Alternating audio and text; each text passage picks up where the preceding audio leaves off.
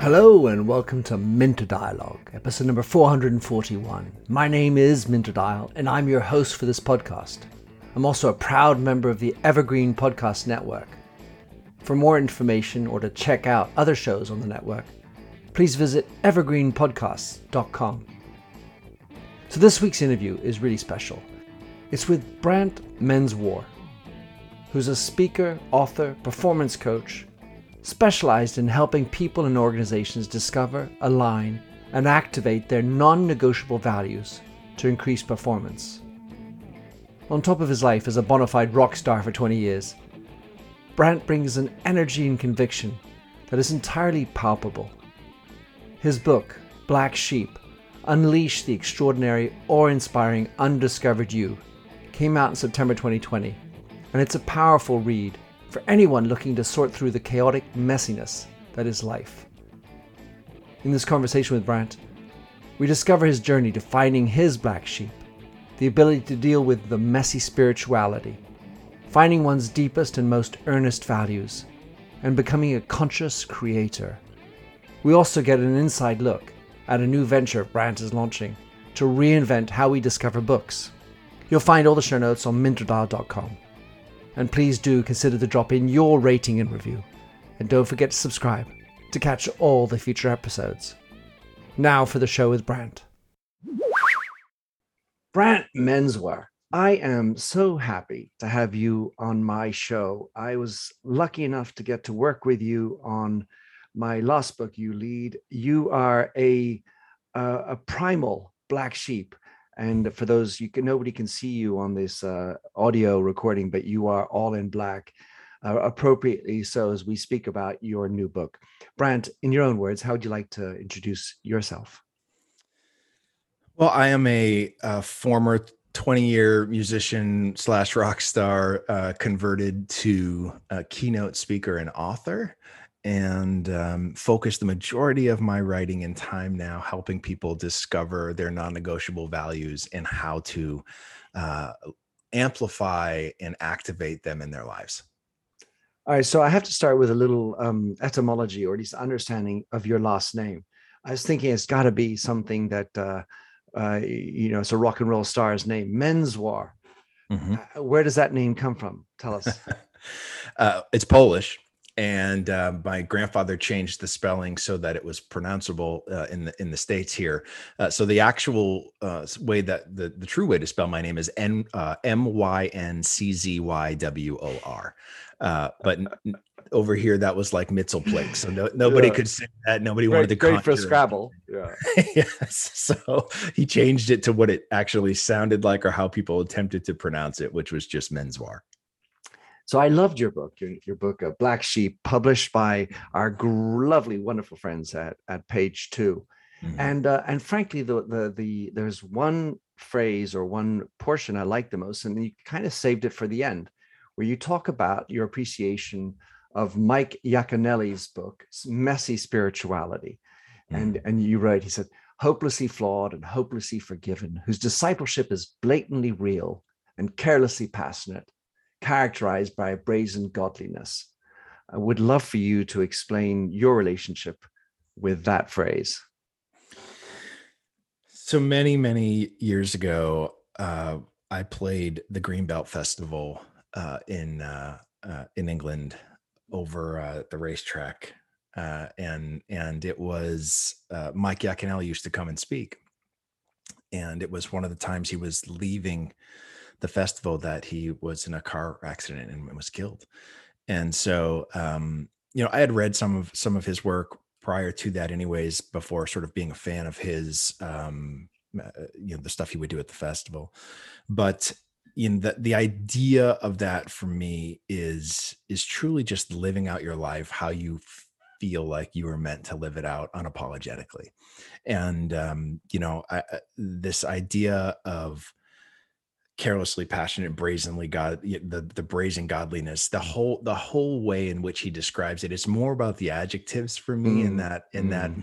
that uh that quote that really get me get me going it, it is something for me that if you are going to be unapologetically you, um, then then you need to do it right, and you need and it needs to be consistent, and it needs to be done um, with confidence and in a way that uh, not boastful. It's mm. just it's just authentic and i think the uh, authenticity word gets thrown around a lot um, i think there's some uh, differences of opinion about what authenticity might actually be. Uh, the work that I do, I require people to define what they mean by what they say. And so mm-hmm. we have some clarity around what authenticity might be to them. But mm-hmm. the idea for me is that um, when you are your 100% true authentic self it resonates at a different frequency and it connects in a different way to people and uh and at the end of the day i believe that black sheep recognize black sheep and so the more real mm. you can be um the more you're going to be able to connect in the world hmm. well as a wordsmith or someone who's been spent a lot of time writing and loving words i i that's why i think i made that phrase stand out because it's and why I wanted to read it out because it's such a, a powerfully thought through set of messiness and and and for me I fa- I basically have fallen in love with the concept of messiness. It, yeah. it, it, it's such a, a a wonderful way to describe our humanity. I agree, and I you know I think when you when you mix in um, the the messiness of religion uh, mm-hmm. into a a statement like that um, especially here in the states and, and on the christianity side of things there's this idea that that you have to be perfect in some way shape or form and i, I just i I disagree with that with every ounce of my being. Uh, you know, years ago, uh, the band did a, a record called Beautiful Imperfection. And the idea behind it was one of the years that that we played Greenbelt, um, there's a gentleman there named Pip Wilson, and Pip is sort of the grandfather of the festival, and and he uh, worked for the YMCA there uh, in England for many, many, many years. And we were sitting around one night, it's probably one o'clock in the morning after the festival at the hotel, and and we're sitting around a fireplace having a drink, and um, he was talking to us about. Uh, uh, sort of our generation, my my generation, anyways, the the uh, uh, Gen Xers, and uh, he said, "You know, here, here's here's what troubles me about your generation. You could be staring at an absolute masterful painting on the wall that is that is hanging slightly askew, and you are so compelled to go over and straighten it that you never look at the painting itself." Mm. And and that to me, um, that thought is it resonated so deeply that we wrote an entire album ab- about that idea of the compulsion to go over and try to fix something rather than appreciating um, the beauty of what it actually is. And so, you know, I've I've made a conscious decision in my life to try to live that way. And I think that messiness and and and brazenness and all of those things that come along with it, um, it takes a lot of fortitude to ignore um, the need to try to fix something and mm-hmm. instead just appreciate it for what it is. Mm, that wholeness. I, I believe there's even a pathology uh, that relates to people's inability to accept a picture on a wall that is hung incorrectly. So it, it is that sort of focus on the um, on the imperfection as opposed to the the not perfection but the whole thing in front of you. Well, in, interesting enough, you know, I spent six years pastoring a church, and uh, when I sort of had this this concept come to me, I decided one day that I was going to, uh, you know, we had this very large cross that that that hung in the back of the church on the wall, and I was going to just make it a little askew. And mm-hmm. so bef- before anybody got in that day, I made the cross a little askew, and uh, in the 30 minutes when people started to show up to when the service started, I had four different people go and and fix it um, without saying anything. And, uh, and, and it made for a really good sermon that day. I bet it did. but the idea of of you know the the question to me became, what are you looking for? Are you looking for the faults? Are you looking for Yeah. the things that are askew or are you are you looking at the beauty of what i would call god's creation even if you think it's not perfect? And um and it, and it requires a shift in in thought process to get there. When I do my own work, I often I, the, the the the vocabulary I I use is about finding your north star Mhm. as as a compass, as a method through the messiness, and and a lot of people get fixated on the north. Mhm. And well, actually, the big problem is people have too broad an idea of the north. They they think they have one, but it's just way overboard. Twenty five values, to use your terms, or you know, twenty Mhm. black sheeps Mhm. and and so their flock is too big and and uh, and but when you get to making your purpose or your north star it it isn't necessarily going to be perfectly north. It may not hit a perfect north but it's better to have something to aim to that is precise obviously closer to the north but doesn't have to be spot on 360 degrees or 0000 degrees. Yeah our buddy jim knight um who uh, uh has this amazing exercise he does during his talks he has a you know he's in a room full of uh, a thousand people giving the giving this talk at a conference and he has everybody stand up he has them close their eyes and he says okay now what i want everyone to do is i want you to to point to the north.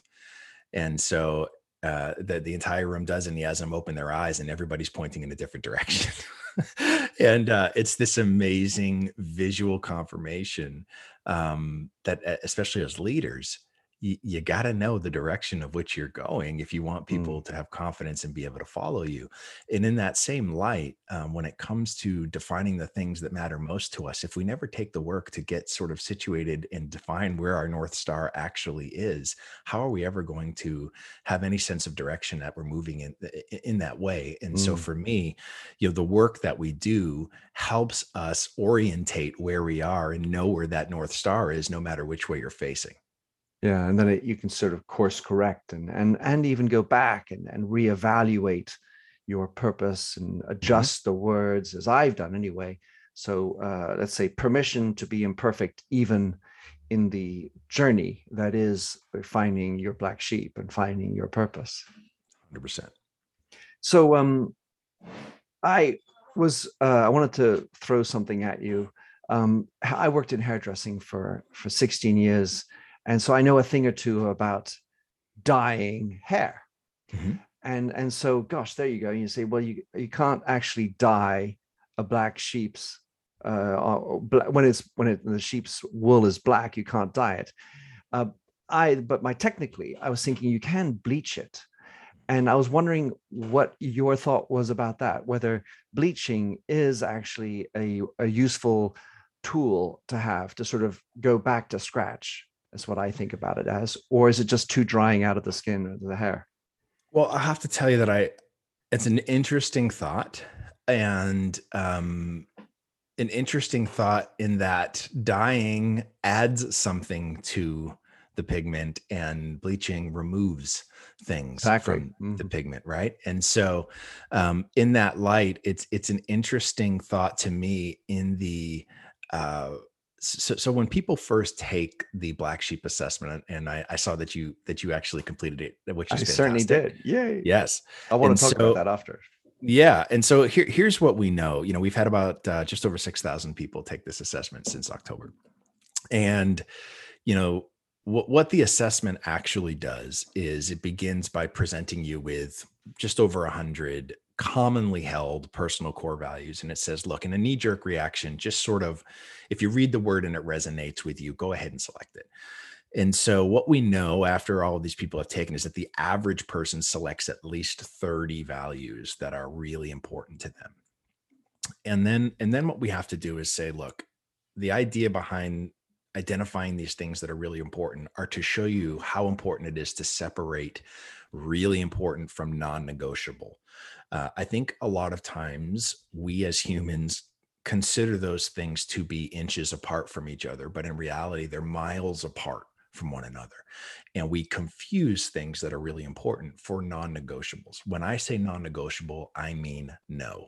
And so, you know, as you can imagine, I do a lot of leadership conferences. And when we do this assessment as pre work, and I use the data in my talks, um, who would have guessed that 95% of the time leadership is one of the words that people said were their non-negotiable values in this leadership conference?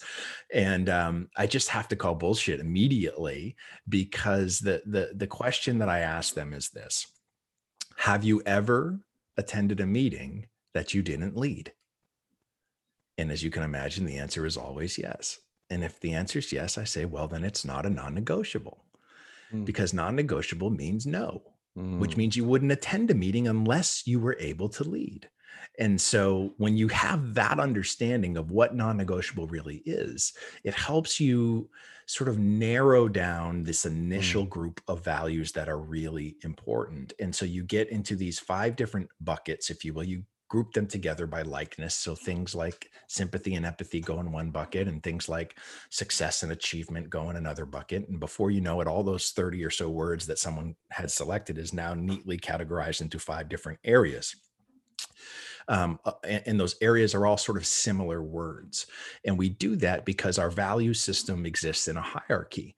And so there are many words within the hierarchy that mean the same thing. And depending upon you individually sometimes we have to what i call leveling up to a higher word in the hierarchy to encompass everything you want it to include.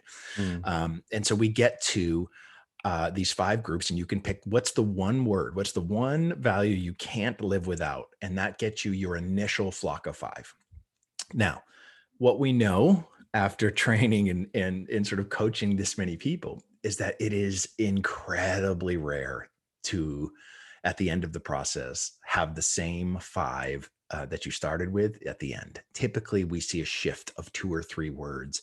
Um, we know that two or three of the five that you have said are my non-negotiables are actually real they're ones that just resonate with you and have for for 20 30 40 years and you can give me 20 examples of each over the course of your life as to why they're important but two or three of them are just complete fabricated bullshit and and that and it comes from a couple of different reasons right so one of them is is that some of us have been conditioned to care for other people's sheep our whole mm-hmm. life. Mm-hmm. You grew, if you grew up caring for siblings, you grew up caring for an elderly family member or anything like that at all. You've been conditioned to care and take care of other people's sheep. And so sometimes it's really hard to pull apart um, what matters most to someone else to what matters most to you.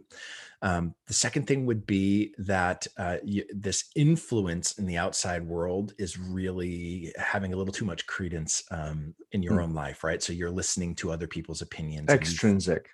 Exactly, exactly. And then the last one would be you're sabotaging yourself in some way, shape, or form for who knows what reason and not allowing that value to actually come forth. And so when you'd get to your five, there is a multi week process of proving what we know is true. And as I look at yours, um, a couple of them really stand out to me and and and are right on the money. It, just from you know, you and I have have known each other now for almost a year, and and uh, have had many conversations. And um, through your book, through your writing, through your podcast, I, I feel like um, I know you pretty well.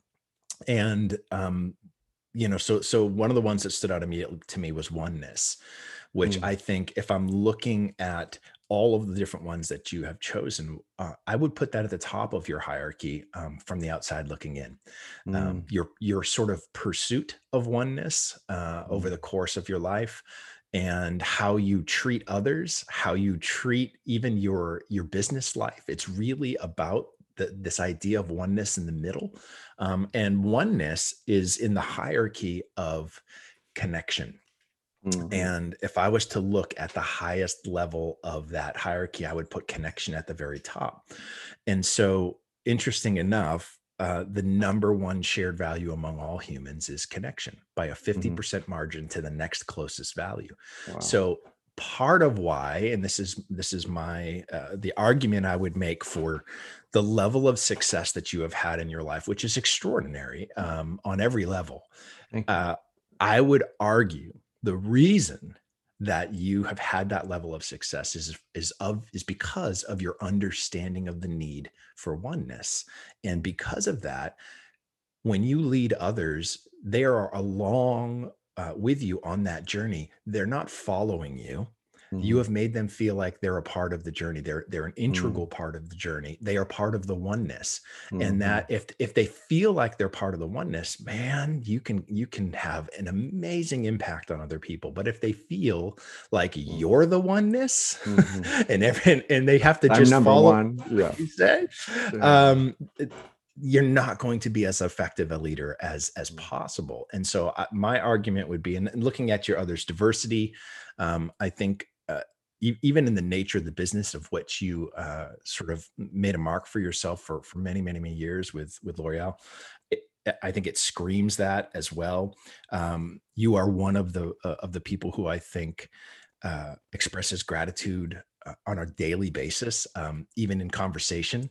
Uh, for, for, most people, they don't think or to thank uh, of anything or be thankful for things in the midst of a conversation it, it becomes an afterthought after mm-hmm. sort of the conversation is over what they're thankful for mm-hmm. but you're very open about about um, thanking people for what they're doing and the work they're doing and mm-hmm. and um, the impact they're having and whether that's through an email whether that's through a conversation all of those things add up to this idea of when people engage with you, when they interact with you, they feel that oneness. And that mm. oneness is so intoxicating. It's so mm. powerful mm. that it makes people want um, to be around you in, in any capacity that they can they can have, which is both really, really good, really powerful, and potentially really, really dangerous uh, for people who misuse that power. Mm-hmm. And so um, I'm, I've just been incredibly thankful for the for the journey that um, I've experienced with you, and and and being able to learn from you know from from your years and years of success, and and uh, I, it makes sense to me when I saw this. I it was like a no duh. Uh, uh, looking at these, um, going through even even um, timeliness and honor and all those things, and knowing sort of your your love of history and mm. um, documenting of history and all those sorts of things. Mm. You're honoring these these moments and people of the past and and and the impact that they've had. It makes sense. You uh, have a level of self awareness that is um, incredibly acute and and that is rare these days to see that. Well i'm flush. We could stop recording now. Wow uh, i didn't expect that Brant, but that was beautiful. Really appreciate that.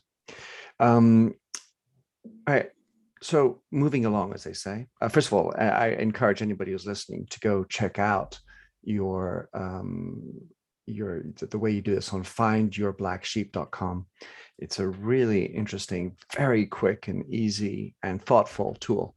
Uh, so um, that, and then you get an email that gives you some more information about what you just did. So do that, everybody. You've got questions, we've got answers. Business leadership, ownership, and sales can be challenging. Tune into the Accelerate Your Business Growth podcast to learn from the world's experts. Join me, your host, Diane Helbig as I chat with people who have expertise in various areas of business.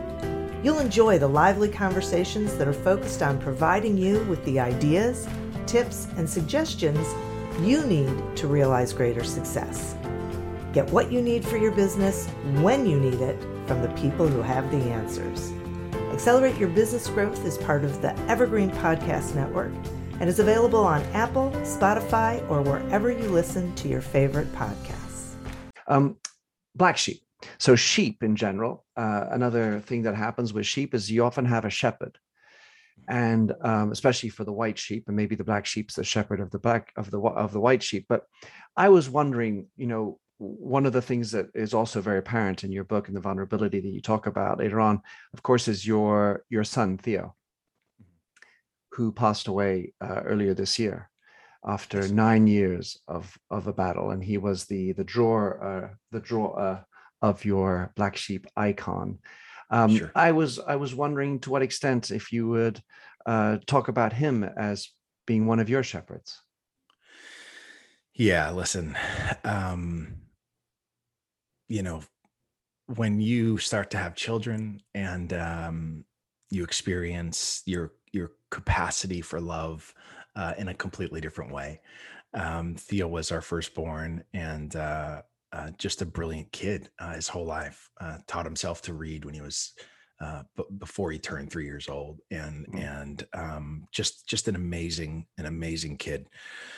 And you know, in the in the process of him being diagnosed with this rare blood cancer when he was 14 years old, and and the subsequent battle for for you know the better part of a decade um, of him in and out of hospitals and fighting just this battle every day that that we would never um, understand how difficult it was both physically mentally the whole the whole bit.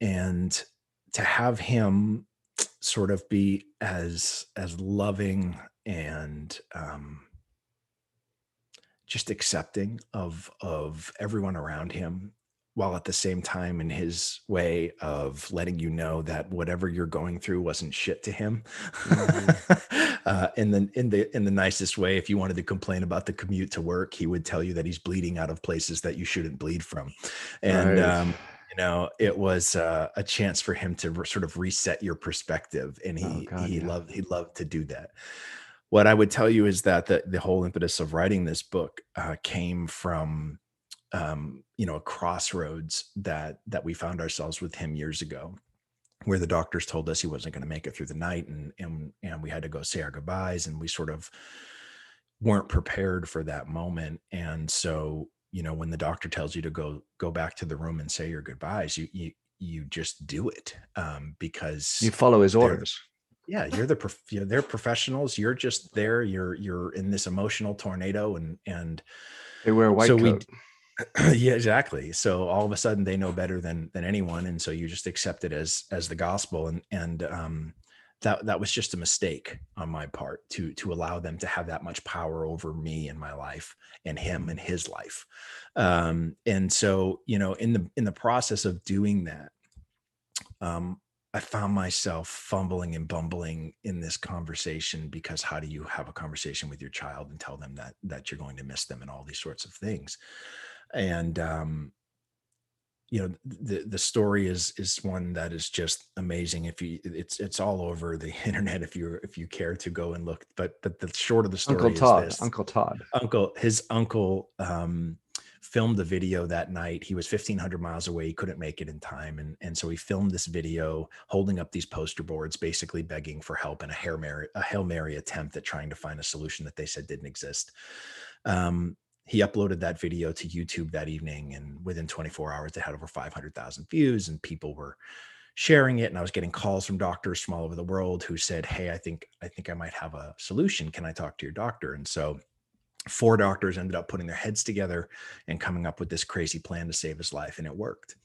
And so, you know, in the process of that sort of moment and as excited as we were to to have him beat it and and come through that that moment of death that we were facing, um, as happy as I should have been for the next few years, uh, I really went to bed every night, sort of beating myself up over mm. one one gnawing question, which was, I wonder if he thinks I gave up on him, mm. and um, and I know that I didn't, but it was a legitimate question in my head um, and it really sort of shook me to my core that I needed to get my shit together and figure out what my non negotiables were so that if I ever face a moment like this again, um, I, I don't bumble and fumble my way through and I can speak with authority as to what matters most to me. And that's what started me on this path of discovering these non negotiable values, which I, I call black sheep because uh, I, I, was 47 years old before somebody finally explained to me that um, the reason farmers don't actually value black sheep like the rest of the flock is because their wool cannot be dyed. And so it doesn't have the value per se as the rest of the flock. But when I heard that and and sort of feeling like a black sheep myself for many many years, not in a bad way. I think we we sort of expect people who are black sheep to feel like an outcast. But I, I will tell you that there's an entire other group of people who have been successful enough in what they've done that they've separated themselves from the pack. And when they've separated themselves, they've had mm-hmm. so much success that they find themselves on an island because the people can't keep pace.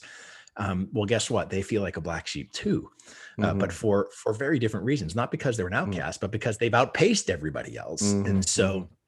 in that light um, I started to do the de- the deep dive, right? The the internal um, sort of retrospective as to what are these things that are my non-negotiable values.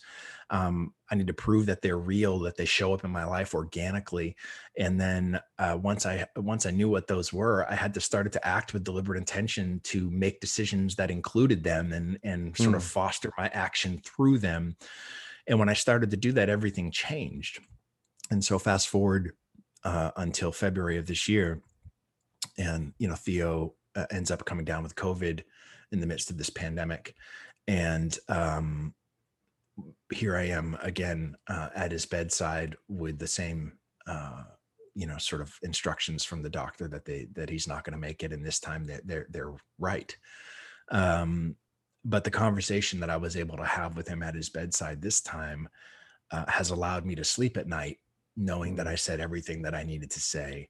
Um, and I said it in, in a, from, from the deepest parts of me that, mm-hmm. uh, that, that just gave me a second chance. And I was just incredibly thankful to have that second chance. Most powerful, Brant. Um, when I think of sheep, I think most of us would feel insulted if we're called a white sheep. Mm-hmm right? Because who wants to be a white sheep? But it seems like so many people are scared of the black sheep. Mm-hmm. It's like not just the farmers' dismiss un, unappreciation of the non-diability.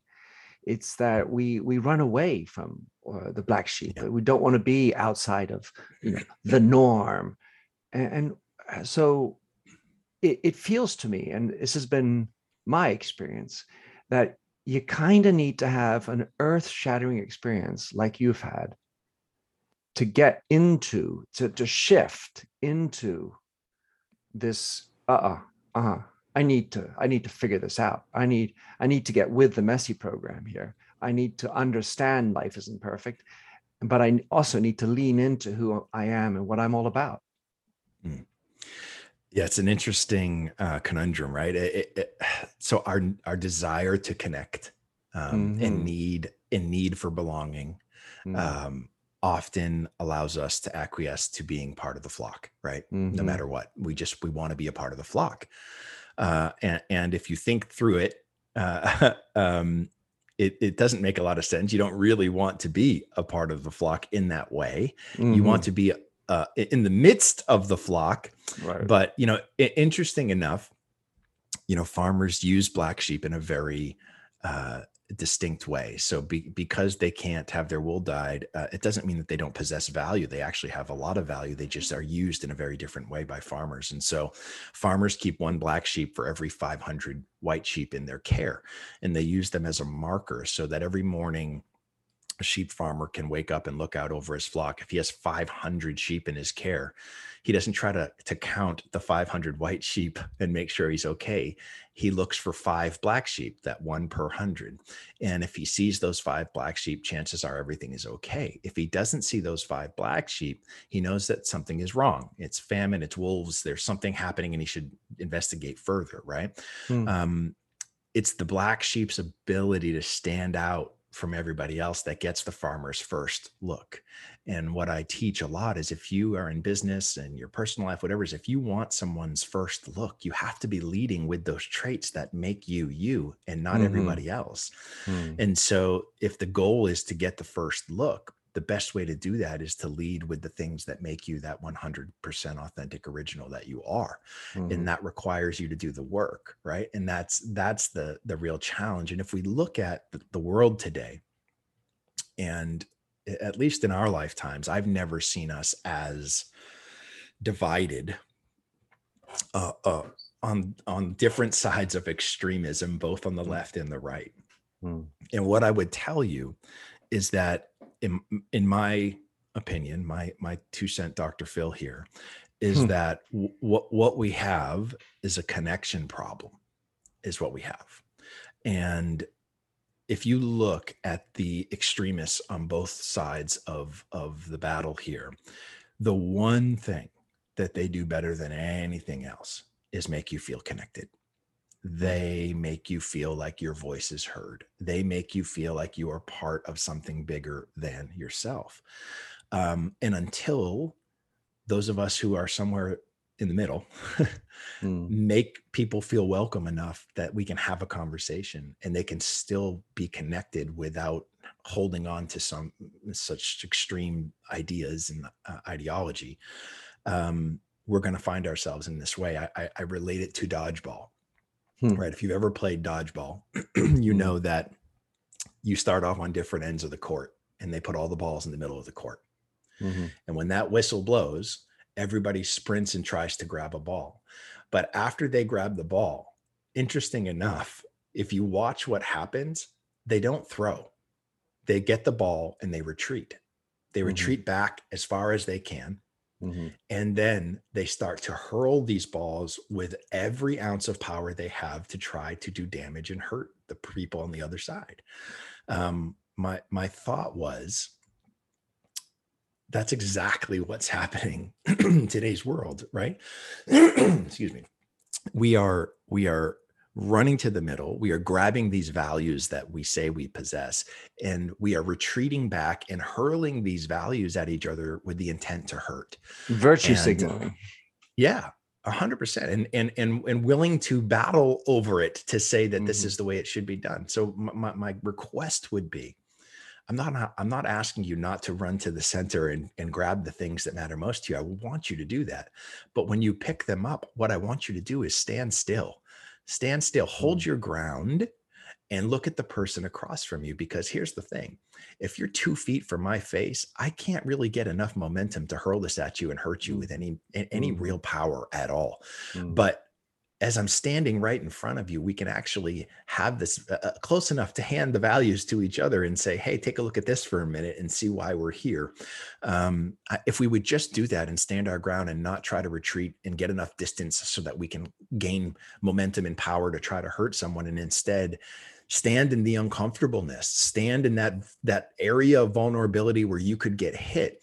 But getting hit by something that's a foot from you is not going to hurt anywhere near as something that's been hurled from a distance. And that that um, would be my request and and how i believe we pull out of this sort of extremist um, society that we're all living in at the moment one of the things I like to do are run empathy circles. And, and what happens is that I, I get a group of people who don't know one another.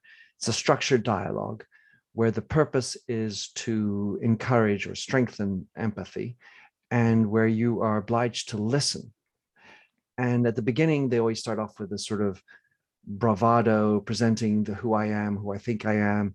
And then little by little, by listening, it turns out that you feel connected so it's kind of funny. Mm-hmm. Just by listening, the other person actually feels more connected to you. And, and so I think, uh, you know, let's say in the middle of this dodgeball, our ability to to listen does require, in my opinion, and something you write about is vulnerability, because you kind of need to be open to listening and not needing to jump in and, and push back and retort and have the generosity to give the time for the other person to express himself. So I, have uh, not had a chance to participate in in any of your empathy circles, but I do know that you host them occasionally on Clubhouse.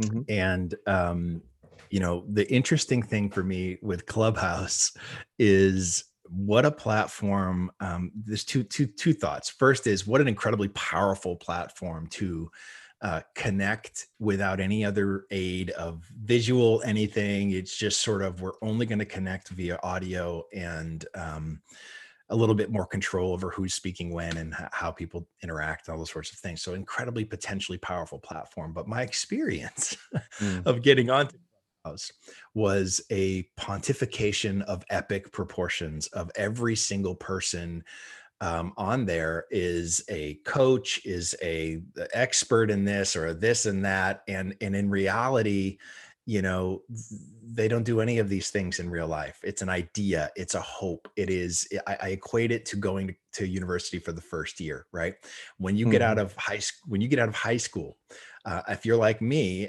and I, I, can't imagine that we haven't all had this thought is i can reinvent myself. Nobody's going to know who i am when i go you know away to school and if i didn't like the things or that people said about me or whatever i can change those things and and start fresh and I felt like that's what happened every time I got onto Clubhouse, where people were trying to start fresh with their lives and and it weren't vulnerable enough to just be honest and, and truthful mm. and open to say, hey, you know what? I work at CVS and I, mm. I work uh, the third shift and it sucks. And I would mm. do anything to get out of this and, and, have a different life. And I'm just here to try to learn a little bit to maybe find, you know, show me a path out of the life that I'm in right now but instead it's i'm a coach and i'm a professional this and i'm an expert that and and there's nothing to back it up. It's not real it's just a facade. And um and and i love the fact that you get people to break through all that stuff and just be open and honest with strangers to mm. say um you know i'm not alone uh, and we're there's more than just me who are going through something like this and experience something like this and if nothing else the mere idea that you are not alone is a really powerful one mm. at the end of every session where you speak for five minutes there's a uh, ritual which is uh, assuming you have the feeling i feel heard mm and then you pass along. It's a very beautiful thing. And uh, you mentioned this idea of hoping to create yourself. And in your book, you talk about the unconscious creator mm-hmm. relying on sheer chance and fortune. And as I was reading that, Brant, I, I thought of Monopoly. And I, so I, I thought of chance and fortune. I had to check what the other box was. You have chance and you have community chest. And I was thinking, huh, I guess that's like playing Monopoly and hoping that you always get a good chance and a good community chest. Hope so hope true. is not a strategy. No, so true. Gosh, I love that. Uh, you know, uh, I lived the majority of my life as, a, as an unconscious creator. Um, creativity is what was one of my black sheep, and and one that I have honestly made a living at for decades, whether it's mm. music or, or whatever it might be. And you know what I'm doing now, and and uh, uh as a speaker and author and and now creating this new app that we've got coming out it, it's it's the physical manifestation of my black sheep that allow me to produce creatively um, and be a conscious creator now. I'm actually doing things with deliberate intention. I'm not just creating and hoping that something connects. Um, I'm building the connection into the creation from the start. And that it just produces results on a completely different level. So you just mentioned this app, Brant. What can you tell us about this? I know it's an exciting project. It really is, and um, you know, you've been a part of it uh, without even knowing you've been a part of it this whole time because of our work uh, that we've done to promote uh, you lead and and just the the incredible book that you had written. And for us, we in the process of being authors and trying to get your book in front of readers and and get them to notice, you know, the the sort of traditional ways of marketing books are just antiquated and they don't really allow for uh, some of today's biggest and best connection based platforms. And so we saw an opportunity to create something new. And so we created um, a book discovery platform, an app that is disguised as a dating app. And so rather than match people with people, we match people with books. And so we have a staff of writers that take a book. Um, we've pulled nine questions from actual real life dating apps and we craft the review of the book and the answer to those questions. And so, what we do is we allow you to emotionally connect with a book like you would a person um, and decide whether or not you want to take that book on a date. Uh, it's called Booky Call. Uh, and it's called Booky Call because just uh, like a dating app, uh, not only can you browse through profiles of books and look at ones that have been matched to your profile, um, but twice a week in the middle of the night, you get a Booky call from the app that says you up, and then it gives you um, a couple of potential matches that lead with what we call the tease, which is just 150 character description of the book, um, trying to get you to say that you would be interested in pursuing this a little bit further. And so you can click on a link and read the profile and, and swipe right or swipe left based on on your interest level. Um, it is a, a, a revelation of how we interact with books. Uh, you actually can have an AI conversation with the book uh, to your level of interest, and for us, um, that to me, this app has been that manifestation of my black sheep, which are creativity, hope, impact, empathy, family, and authenticity. Um, you are experiencing all of my black sheep in this app uh, because I built them into it um, as as it was. And Jim Knight and myself, my business partner, um, you know, we've been really diligent about making sure that this app uh, isn't just fun, um, but is it actually uses the the best recommendation engines we can get our hands on, and and each time you say yes or no, it gets smarter and smarter and continues to get you better recommendations. And by the uh, uh, September 30th, uh, is when this thing launches, and hopefully uh, it'll be available on both iOS and Android. And you can download it yourself and and start uh, dating books. Absolutely fantastic! I believe that's a oh, it's fabulous, absolutely fabulous. That was the TV show. Brant could have gone on, but I want to respect your time. How can people get in touch with you, follow you, get your book, uh, mm-hmm. and of course, get on to Booky Call?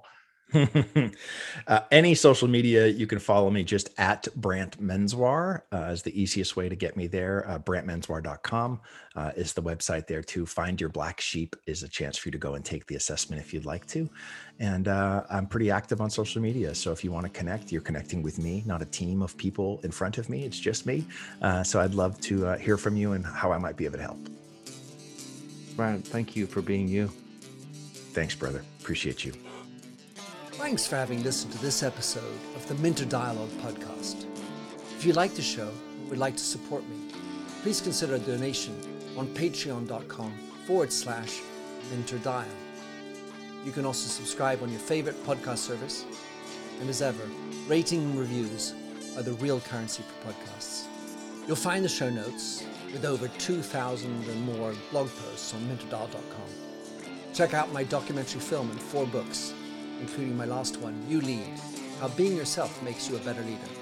And to finish, here's a song I wrote with Stephanie Singer A Convinced Man.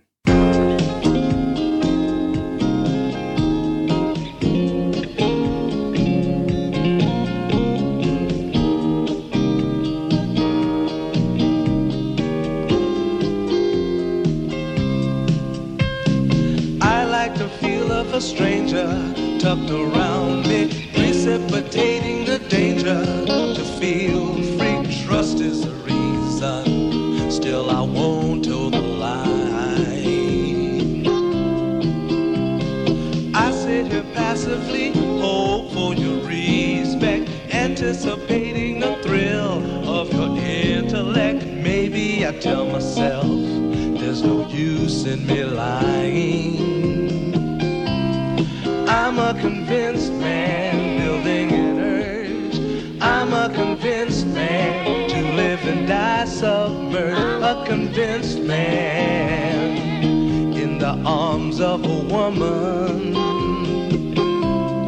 I'm a convinced man, challenge my fate. I'm a convinced man, competition's innate. A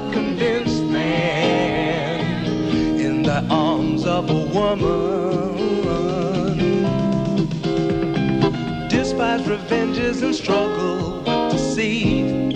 Live for the challenge so life's not incomplete. What's wrong with challenge? I know soon we all die. I like the feel of a stranger tucked around me, precipitating the danger to feel free, trust in my reason, and let me show you why. I'm a convinced man, practicing my lines. I'm a convinced man, here in these confines, a convinced man in the arms of a woman. I'm a convinced man, put me to the test. I'm a convinced man. I'm ready for an arrest. I'm a convinced man in the arms of a woman.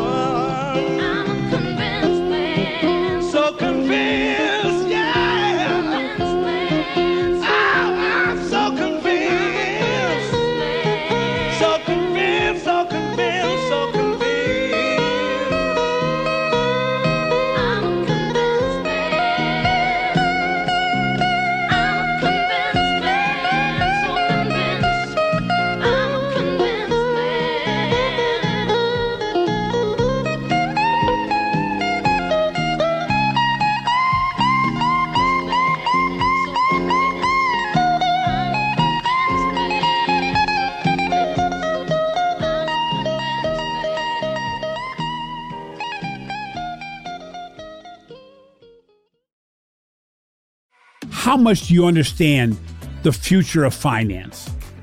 I'm Jim Marous, a top 10 banking influencer and host of the podcast Banking Transformed, where we dive deeply into the rapidly evolving world of banking and financial technology.